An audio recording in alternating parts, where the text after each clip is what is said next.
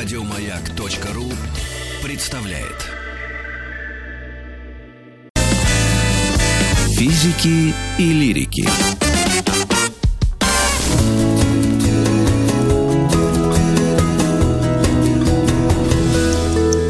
Сто минут по 100 минут об опере. И у нас в гостях Дина Константина Кирнарская, проректор Российской Академии музыки имени Гнесиных. Э, Тема оперы в 18 веке. Мы прямо по векам э, бежим.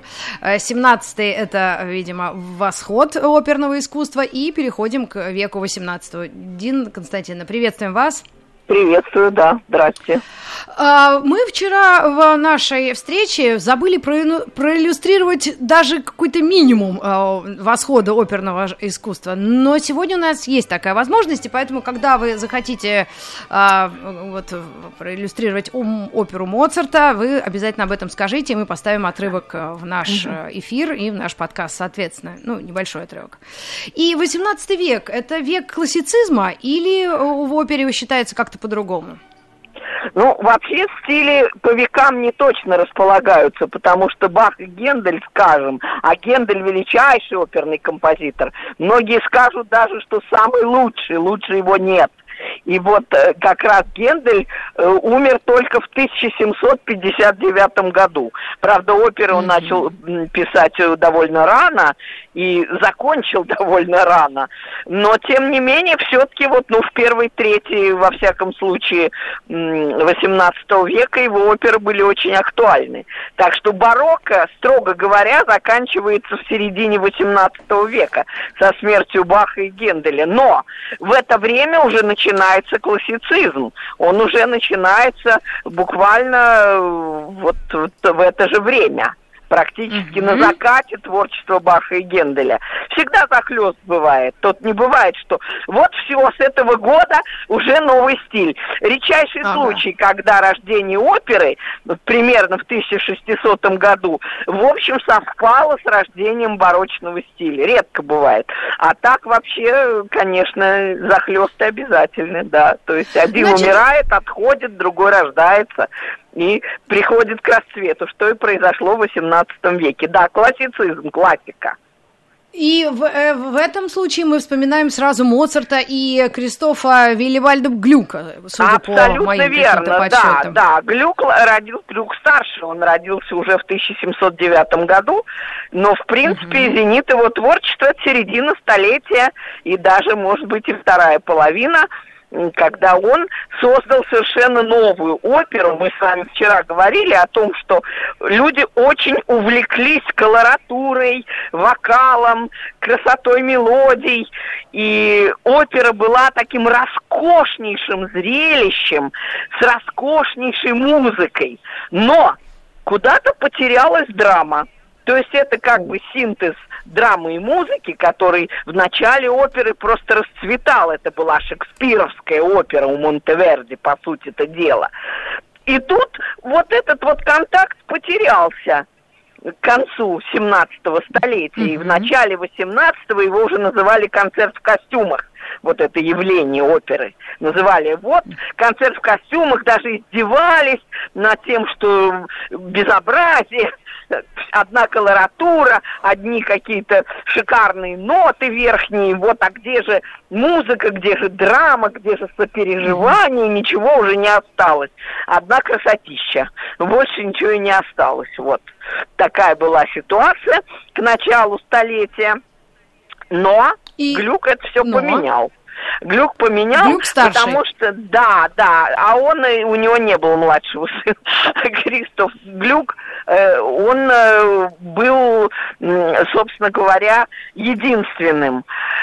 И э, Глюк создал совершенно новую оперную реальность, совершенно другую. То есть он концерт в костюмах превратил в настоящую музыкальную драму. Вот это а такая... откуда пошло вот необходи... откуда пошла необходимость реформы? Он сам это почувствовал или это как-то вот просто витало в воздухе? Потому что и, Ге... Э, и по-моему, Гайден, и Моцарт, э, все эти великие люди одновременно существовали. У них были какие-то контакты или общее видение чего-то? Или кто во что гораст? Потому что такие имена, что аж э, дрожь берет. Нет, дело не в именах, а в обществе. На самом деле генератор всей идеологии, а музыка, искусство, не только музыка, и изобразительное искусство, литература, это все отражение общественных настроений, общественных каких-то приоритетов. Все общество создает. Люди просто это реализуют, гениальные люди, mm-hmm. они это показывают самому обществу как зеркало. Шекспир даже mm-hmm. об этом говорил, что театр это зеркало. Так вот, зеркало не только театр, зеркало все. Все искусство. Общество почувствовало потребность в общественных преобразованиях каких-то новых идеях. И, собственно, время Глюка – это время до французской революции. Это время до французской революции и перед французской революцией. И, в общем, это, так сказать, время создания новых идей, новых каких-то мыслей, чтобы люди чувствовали, что опера – это действие, это борьба, это конфликт, это победа и поражение, это события. И вот люди должны были пережить эти события вместе с оперным композитором. Не просто там развалять в ложе в своей, попивая шампанское, наслаждаться да. Э, какими-то рулатами. Это уже должно было уйти в прошлое. Общество хотело театра гражданственного, театра идейного, который был бы наполнен чем-то новым. И вот Глюк совершенно по-новому подал модные античные сюжеты. Там Ифигения в Авлиде, Ифигения в Тавриде, вот этой его знаменитой оперы Айцеста, Орфей. Все это была человеческая драма, которую переживали слушатели вместе с ним. И, а скажите, собственно, да. Да, да, вот, а вот э, человеческая драма, а здесь, если немножко второй смысл обратить на него внимание, то Глюк это немецкий композитор, э, немецкий музыкант, да, и э, великий оперный э, композитор, соответственно. Но если э, мы говорили об итальянской опере, потом э, э, то, что она распространилась по всей Западной Европе, то как здесь геополитически э, распространялись силы вот именно оперного искусства, я, конечно, не говорю о политике, ведь была еще и Вена, была Франция, соответственно много Париж. чего было, конечно, естественно, было очень много чего. Э, в XVIII веке творил гениальный тоже французский композитор Рамо, который шел в русле барокко, то есть как бы продолжал дело Генделя, скажем так. Так. И в это же самое время, как раз в Италии, вот о которой вы сказали, родился юный гений Перголези, который умер даже моложе Моцарта и моложе Шуберта. Он отправился, к сожалению, на тот свет прям-таки в 26 лет. Но да, он Господи, уже успел, да, вот так, и как и Моцарт, написал как бы сам себе реквием «Стабат Матер». Это один из известнейших хитов хоровой музыки великий человек Джованни Перголези, который создал оперу «Служанка госпожа». Она и сегодня с огромным успехом идет на всех мировых сценах. И это опера «Буффа». Вот вам, пожалуйста, тоже отблеск французской революции, но не в том смысле, как у Глюка, что теперь мы хотим видеть нечто гражданственное, серьезное, драматическое. Нет, мы хотим видеть простых людей, таких же, как мы. Вот какую-нибудь служанку, какого-нибудь Ахламона, который поддается ее чарам в этой опере ну, да. «Служанка-госпожа». То есть на сцену выходит нечто такое, что мы привыкли относить к народному драматическому искусству, знаете, такая была комедия дель арте, это известная. Вот к этому же жанру относится известная всем нам принцесса Турандот и Готцы. То есть mm-hmm. вот такое комическое театральное действие, очень веселое, зажигательное, с буквально уличными персонажами. Никакие ну да, и тогда там же... не Орфеи, да, а вот прям уличный персонаж. И вот это... Да, и параллельно группа... «Слуга двух господ», да, это тоже примерно ну, из, например, из той да, же... Ну, это, да, это, это Опера, же жанр, ну, театральная слуга. постановка. Можно, угу, да, угу. пожалуйста. То есть комедия дель арте, она имела множество каких-то ответвлений и очень влияла угу. на искусство XVIII века. Это было искусство демократическое, это было искусство нарождающегося третьего сословия. То есть да. не, не графы, не бароны и даже не духовенство, а те, кто работает. Просто люди, которые работают. Это были ремесленники, это были юристы, это были писатели, то есть это были те, кто зарабатывает своим трудом. И да. вот все эти люди, наконец, так. потребовали, так сказать, своих каких-то прав и потребовали своего места под солнцем. И вот таким образом, соответственно, они получили возможность о себе mm-hmm. сказать через оперу Буфа, да. через комическую оперу.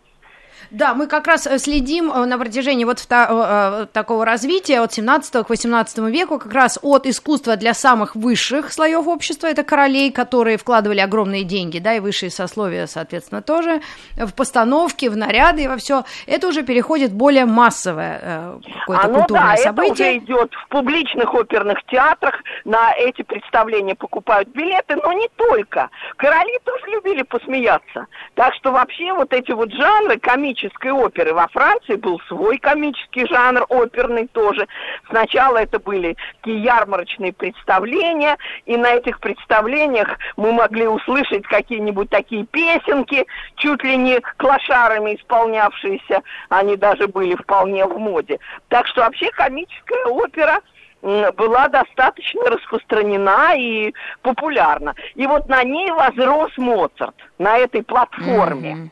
То есть О. его творчество началось с этого жанра оперы Буффа, и, соответственно, в этом же жанре, в этом же жанре, он довольно долго пребывал. Вот известная нам всем «Женитьба Фигаро» – это тоже да, опера да. Буффа. Тоже опера Буффа, то есть комическая опера, зажигательная на сюжет Бомарше.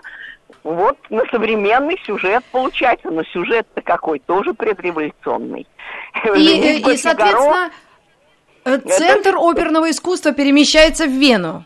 А, из ну, Италии. В общем, да, конечно. Ну, нельзя сказать, что уже прямо центр. Их достаточно много, этих центров. Но, естественно, при жизни Моцарта, да и после него, конечно, более яркой звезды, чем он сам, нельзя было бы себе и представить. А Это как этот юный гений да действительно подступился к опере, ведь э, ну, среди С его вкусовых... подступился, да. деваться было некуда. Если вы хотели О. сделать какую-то музыкальную карьеру, то вы были вынуждены быть оперным композитором. Не зря же самый популярный жанр, и Сальери, да. тот же самый Сальери, тоже угу. оперный композитор. Все были подряд оперные композиторы. Э, Голубки, граммофон. Все, кого играли, все, кто был на сцене, вот все оперные мастера. Все-таки тогда инструментальная музыка была, ну, таким как бы побочным жанром. То тоже приятным, тоже хорошим, там, симфонии тоже писали, и Моцарт их писал, но это не считалось таким важным, как опера. Опера это был... Дина Константина, а у нас есть вот 40 секунд, может быть, отрывок как раз по Давайте авторским правам. Моцарта. Давай, Мы можем себе Моцарта. позволить. Можем А что у нас давайте. есть? А, э, Светлана Юрьевна, из Моцарта. Ну-ка, набросите-ка нам. Ой! Что я слушаю?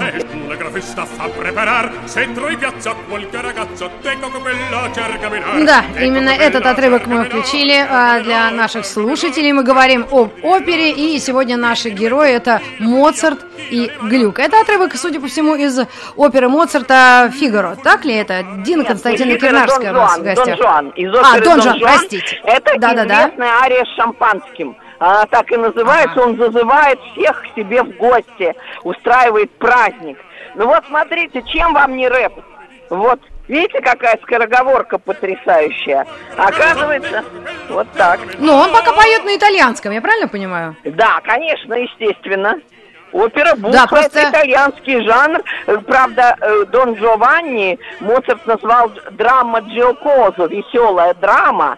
То есть там ага. он практически впервые сконцентрировал вместе, буквально завязал в один узел комедию и драму, трагедию и смех. Вот все это было как-то действительно как бы в одной этой опере. То есть Дон Жуан это вообще считается самая великая опера в мире.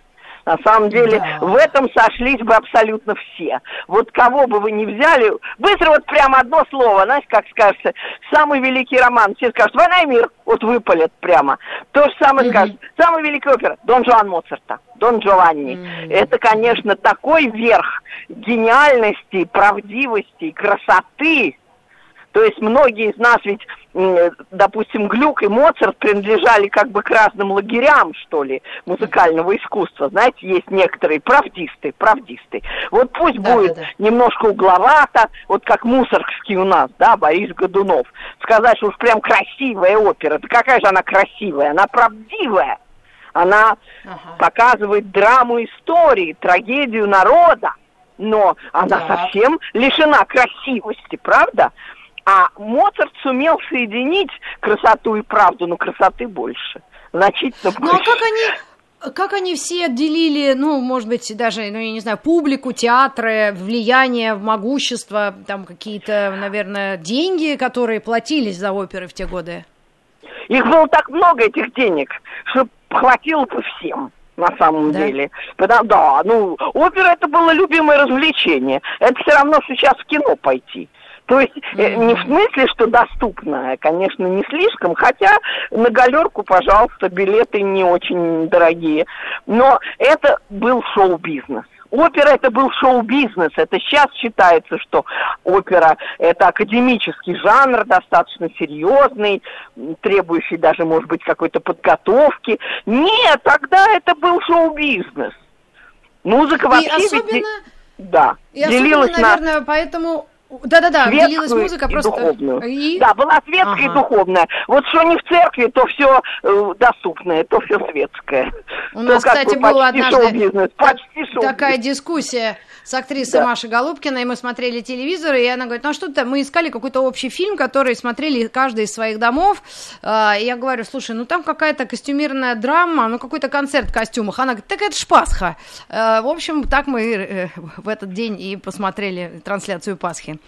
Из ну вот видите храма, как, действительно, это, это, конечно, До сих храм, пор церковь, живет. да, это же центр искусств, это изобразительное да. искусство, и архитектура, и музыка, все все сразу. Ну а если говорить о шоу-бизнесе, то Моцарт, наверное, всех поборол в этом во всем, потому что он был молод, намного моложе того же Глюка, и был он очень дерзок, и, судя по тому, настолько талантлив, что хватило бы на многих. Это как? Как к нему относились? Это кажется. А, на самом да? деле он был седьмым по исполняемости в Вене. Это тоже, конечно, седьмым нет, не семидесятым, это достаточно близко к началу. Но сказать, что прям все обожали Моцарта, да нет. Но Сальери был даже более популярен, потому что Сальери как раз пишет так, как нам хочется. Вот mm. просто, очень так, знаете, расчлененно, без лишней зауми, абсолютно попсово. Вот прям попса. А Моцарт Но после Пушкинской э, трагедии э, маленькой э, Моцарт и Сальери, Сальери вообще перестали слушать, во всех случаях, на территории Советского наоборот, Союза. Да нет, это сейчас уже найдено, что никого он не травил, это ну, легенды, да, да. это легенды. Но осадок но, остался. Но, Дина Константиновна. Осадочек остался, это точно. Остался однозначно. Но У нас несколько минут, его играют. не могли бы вы не могли бы перечислить основные имена и фамилии как раз э, композиторов оперных э, вот 18 века, вот кроме тех двух, которых э, мы вспомнили, ну трех ну, даже, ну, потому что Глюк, ну, мы как раз говорили 18 века, Гендель, это номер один Гендель. вообще всех времен и народов. Конечно, Гендель. Гендель. Его музыка, ведь он, когда начался 18 век, ему был 15 лет только. Так что он, в общем, творил в 18 веке. Значит, Гендель, это Рамо, вот которого мы упоминали, да. мы, собственно, почти всех и упомянули. Гендель Рамо Перголези, вот, Гендель Рамо Перголези, некоторые ага. итальянцы, которые окружают практически и Сальери, и Паизиелло, и Галуппи, это вот такие итальянские авторы этой эпохи.